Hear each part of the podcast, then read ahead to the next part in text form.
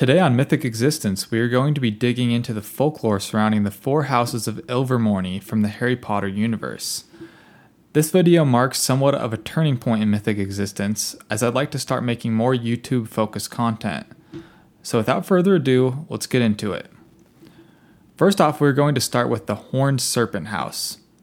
Horned serpents have long figured into the stories of many tribes in the eastern United States and Canada. They are often described as huge, dragon like creatures with scales, horns, and fangs. Sometimes they are said to move about on land, but they are also said to inhabit lakes and rivers. One such lake monster is Champ, who is said to inhabit the waters of Lake Champlain. The first sightings of Champ were originally connected to the lake's cartographer, Samuel de Champlain.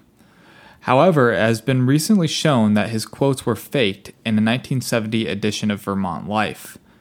Champ has been so popular that even the famous ringleader P.T. Barnum offered a reward for anyone who could prove Champ's existence. Despite Samuel de Champlain's quotes being proven false, interest in Champ persists. In 1977, a woman named Sandra Mansi took a photo of what she says is the lake monster. However, researchers have suggested that is not the famed creature, but rather a log floating on the surface. Mansi maintains that she knows what she saw.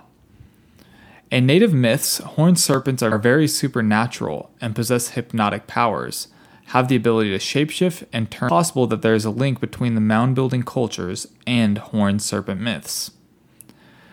Next up is the Wampus House. This panther like creature goes by different names depending on region. In Missouri, it's the Gollywampus.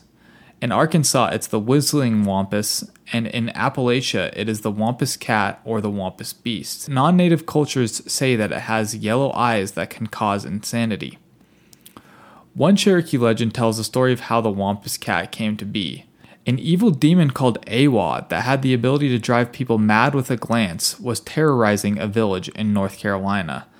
Standing Bear, their greatest warrior, went out to fight it. However, he came back screaming and clawing at his eyes.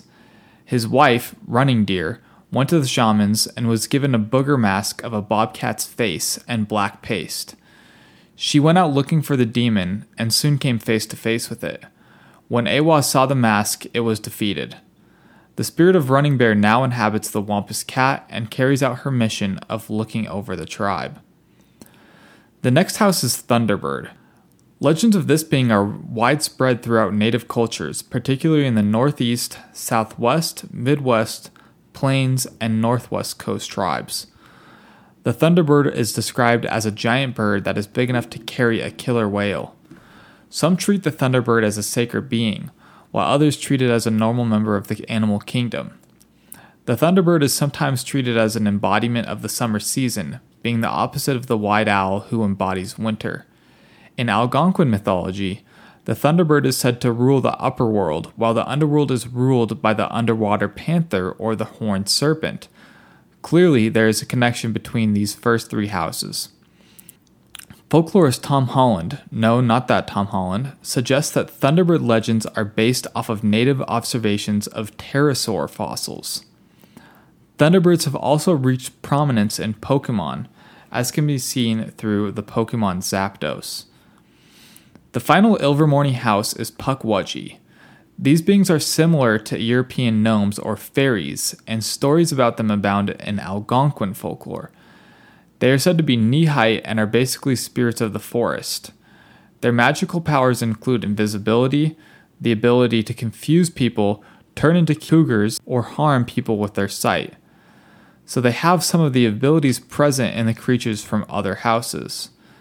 The Wampanoag, Ojibwe, and Abenaki tribes all have stories about Pukwudgies. To the Ojibwe, Pukwudgies are mischievous tricksters that are more or less good natured. For the Abenaki, these creatures will harm those who disrespect them. To the Wampanoag, they are capricious and dangerous and could play tricks, but also might steal children.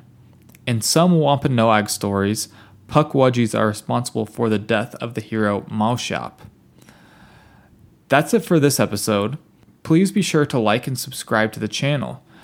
If you have not already, please follow Mythic Existence on Twitter and Instagram. If you enjoyed the artwork in this video, check out the artists in the description and purchase prints of their great work for yourself.